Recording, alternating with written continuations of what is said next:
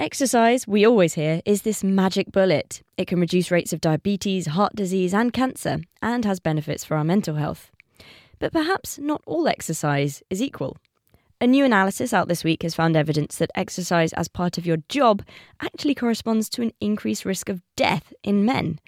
Here's author of the study Pieter Coenen from VU University Medical Center in Amsterdam in society and also in science, there's a general conception that uh, physical activity is always good for you.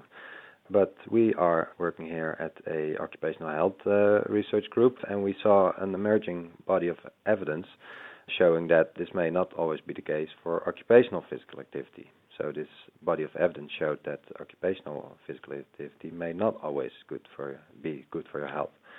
Um, and then we uh, wanted to look in, into that uh, into more detail, and uh, and we did this uh, large uh, review study in which we collected data from uh, 17 different studies from 13 different countries, and we indeed showed that men with physically active jobs die earlier than people who aren't physically active at their work.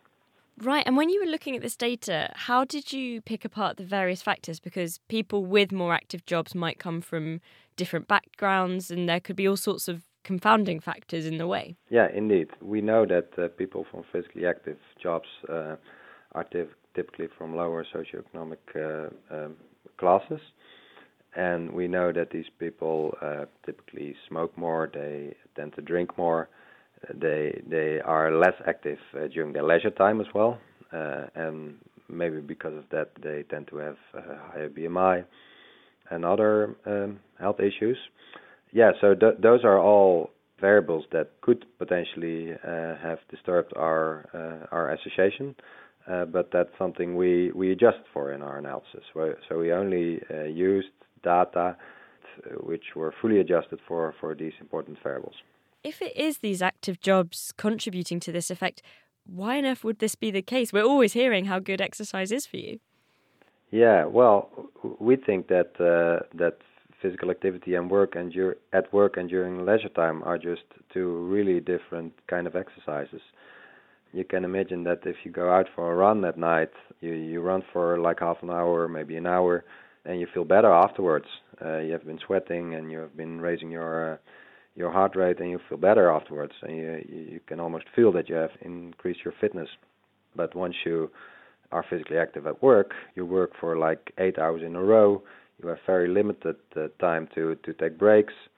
And this is a whole different type of exercise. And we think that that continuous exercise for 8 hours in a row uh, actually strains your cardiovascular system than rather rather than uh, improves the fitness of your cardiovascular system what does this mean for us then? We're, we're told to exercise all the time. So, what do your findings mean we should do?